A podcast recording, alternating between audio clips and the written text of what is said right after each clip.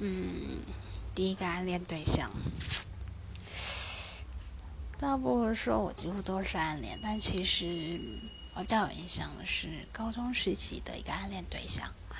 这个暗恋对象跟他是高二、高三的同学，有人曾经把我们俩凑作对，但可能可能当下大概其实我们都没有意思吧，或者是说。已经要学测了，就算有意思又怎么样呢？所以后来就各自自己去念大学了。再来呢，就是我曾经在他们学校的板上，因为以前有什么告白什么什么，我在他们的板上留言说我喜欢过他，他也看到了，仅仅这样而已。